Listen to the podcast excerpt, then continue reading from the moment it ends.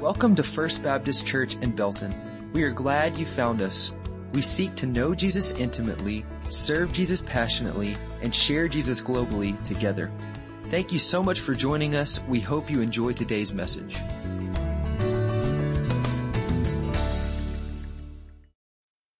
I'm excited to be with you today. I dressed up for you this morning. It's Mother's Day. And happy Mother's Day to all of the mothers who are watching. You know, if we were meeting together as a church, we would have all the mothers stand. We would give a corsage to the oldest mother in each worship service. We would have parent baby recognition and other things that we would do. Can't do those this year, but moms know that we love you and appreciate you very, very much. And may God bless every single one of you on this special day. I want to thank the Elkins family for uh, a great beginning to our worship service and also for reading the scripture. And if you closed your Bible after the Elkins read, then please reopen it to Galatians chapter 1. We're in verses 11 through 24 today. In the second sermon in the series, The Glory of the Gospel from the book of Galatians, an epistle written by Paul. And last week we looked at chapter 1 verses 1 through 10 and we found Paul saying vigorously to the churches in Galatia, don't go back to legalism. Don't go back to the slavery of sin. Don't go back to your old way of living. The Galatian churches were being deceived by a Jewish believer sect called Judaizers. And Paul is very angry and very direct. He's direct and angry with the church, churches in Galatia for uh, Uh, for going backward, but he was also very angry and upset with the Judaizers and he addresses them very directly as he does this morning. To us, we know we are saved by grace and we have seen the glory of God in our lives. So don't go back. And that was really the message of last Sunday. Now today, the glory of the gospel in a person's life, the glory of the gospel in a person's life. Our text is verses 11 through 24 of chapter 1, which the Elkins read for us a few moments ago. Paul is having to defend himself. Uh, the Judaizers are going after him, and, and, and it's personal. And their effort is to personally discredit Paul, and if they can do that, then they believe his message will be cast in doubt. So a reminder, we are saved by grace and we live by grace. The Judaizers say they are Jewish Christ followers, but they are saying it is not just Christ alone for salvation, but it is Christ plus. Christ plus the Old Testament law, Christ plus the rituals, Christ plus the sacrifices, Christ plus even circumcision. For today, we might say it like this. It's Christ plus baptism or Christ plus church membership or Christ plus the Lord's Supper or Christ plus certain gifts of the Spirit or Christ plus good works. But Paul holds up for us the transforming power of grace in the glory of the gospel as his defense. So today, the glory of the gospel in a person's life, and there are three things that I want us to notice and embrace. The first is this, called by Christ. We are called by Christ. Now the Judaizers are making three direct frontal assaults on Paul, and he answers all three of them in this text. First, they are saying to Paul, Paul, your gospel comes from your own thinking, reasoning, and reflection. And therefore, you have thought wrongly and you are in error. Well, Paul says, no. And he shares his testimony. And in his testimony, he, he, he refutes all of that. He is saying, I was a persecutor of Jesus Christ and of the church. If you want to read Paul's conversion experience, go to Acts chapter 9. You'll find that he is on the road to Damascus from Jerusalem. He's going to Damascus to arrest Christians, bring them back to Jerusalem, imprison them, and then no doubt some of them would have been executed. And he's on his way to Damascus to do that when he dramatically encounters the risen Christ. Read it in Acts chapter 9. Paul tells his testimony here in Galatians 1 and says that his conversion experience was a dramatic turnaround from Christ persecutor to Christ follower. And Paul says it all happens at the direct call of Jesus. Now, you read about how it happens in Acts 9, and then Paul tells the story again in Acts 26, in 2 Corinthians 11, in 1 Timothy chapter 1, and here in Galatians chapter 1. He says that his conversion came by direct revelation from the risen Christ. Now, let's think about you and me. We did not think ourselves into the kingdom of God. Rather, Christ revealed himself to us and his spirit called us and drew us to himself. So Paul refutes the first attack on himself. The second attack on Paul is this. The Judaizers are saying, Paul, your gospel is from the leaders in Jerusalem. That's where you got it. It's from headquarters, so to speak, in Jerusalem. And Paul, we now represent the leadership in Jerusalem, and we have come here to tell you that you're wrong, that your teaching and your life are wrong. You are now in error. Well, Paul says to them, no, I'm not. And he continues to tell his testimony. And he says, I didn't even return to Jerusalem for three full years following my conversion experience after meeting Jesus. I didn't go to seminary on Mount Zion. I was taught by Christ himself. And a word for us would be stick to scripture, adhere to the gospel. So Paul refutes the second charge that is brought against him by the Judaizers.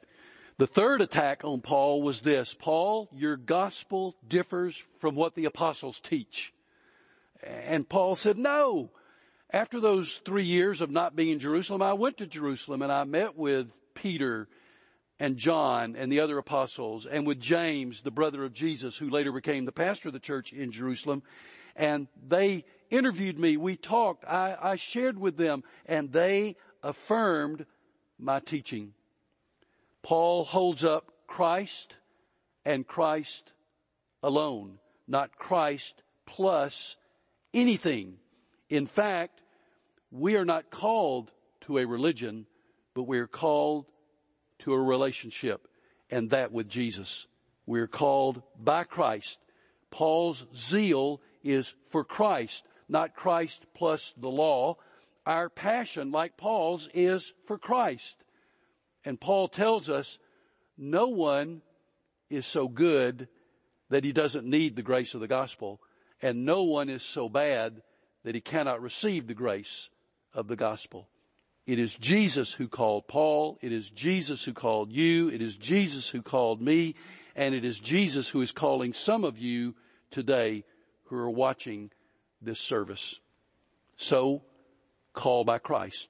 The second thing that we observe in this text is this, transformed by Christ. We are transformed by Christ. Paul testifies to the transforming power of Christ in his life. He was changed from a persecutor to a preacher to a proclaimer of the gospel of Jesus Christ. In fact, his testimony can really be divided into three parts, and the same could apply to our testimony.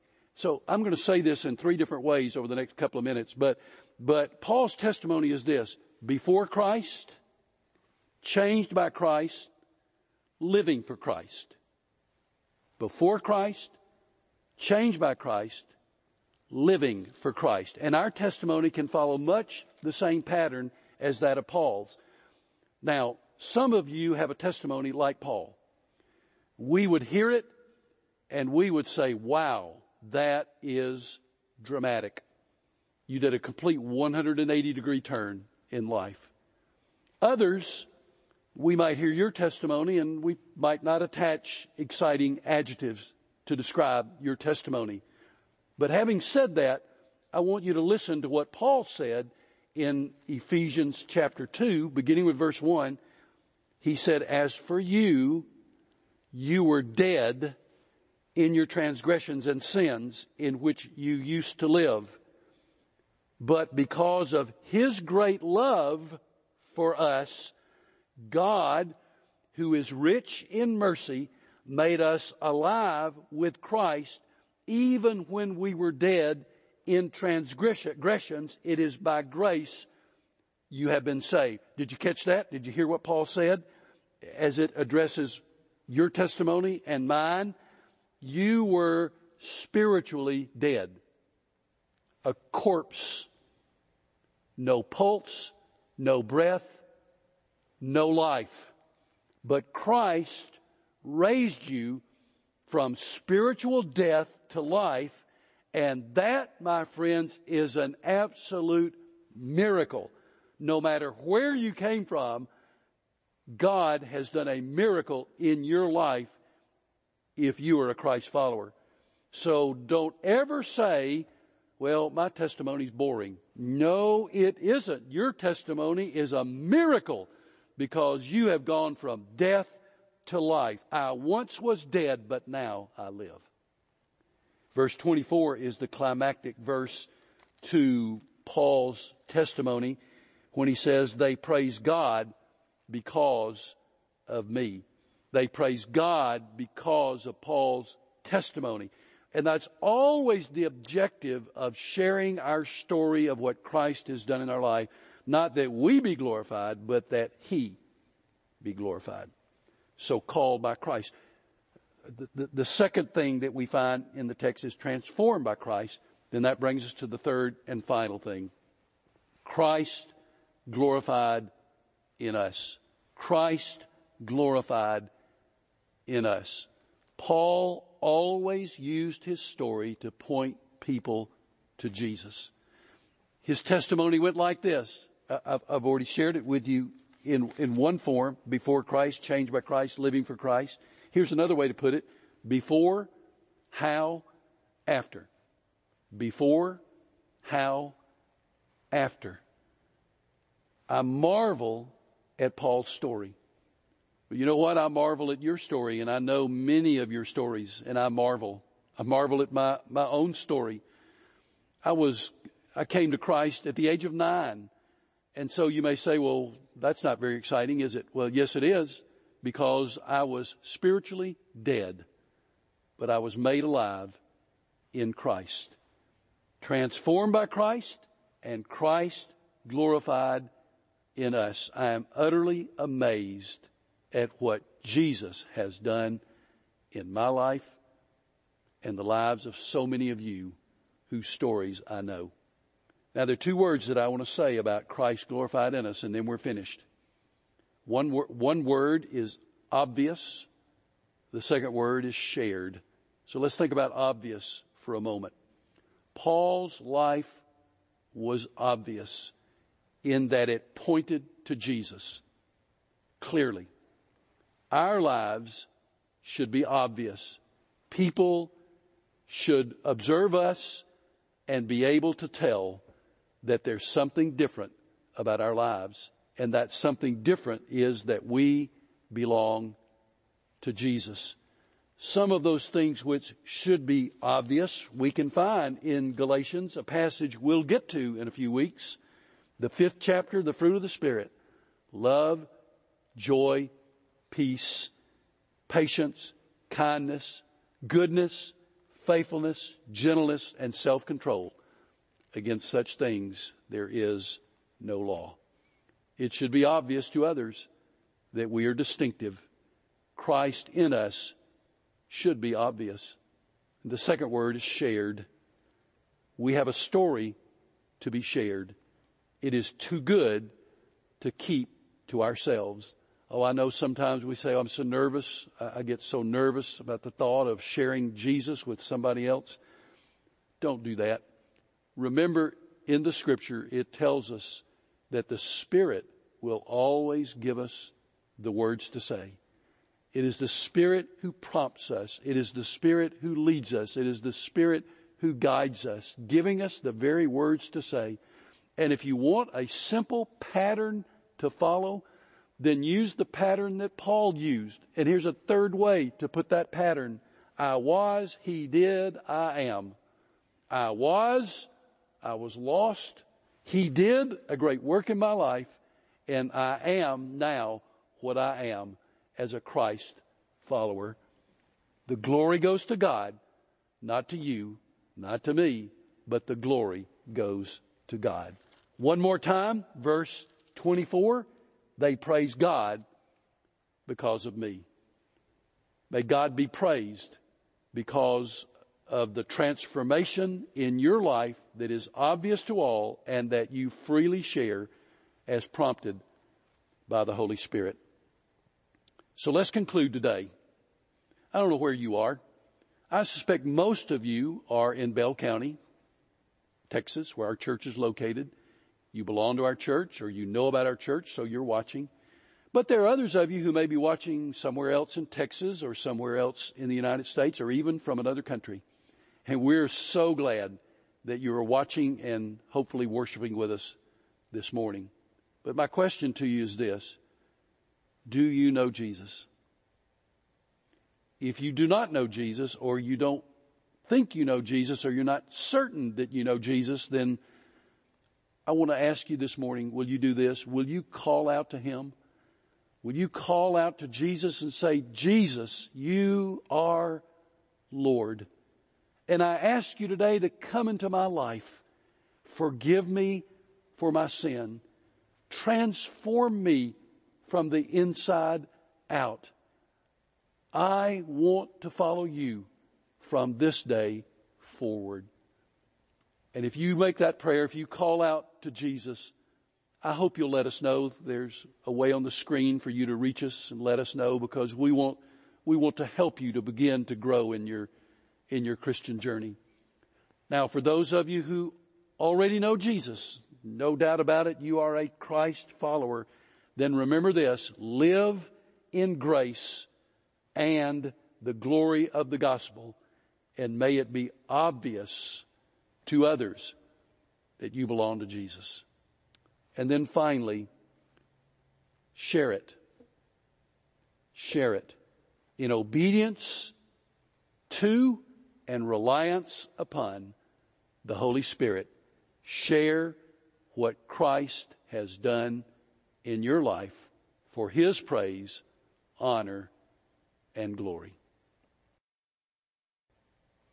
Church family, thank you for your faithfulness. Thank you for joining in for worship today. Thanks to all of you from wherever you may be worshiping with us. We're so glad that you're part of our worship experience today. Church family, thank you for your faithfulness and stewardship. Please let us know if there are ways that we can help you in these days. Reach out to us. We're answering the phones and we'll be glad to respond in any way that we possibly can. So today, our benediction that has become our tradition since March the 13th. To him who is able to keep you from stumbling and to present you before his glorious presence without fault and with great joy, to the only God our Savior be glory, majesty, power, and authority through Jesus Christ our Lord before all ages, now and forevermore.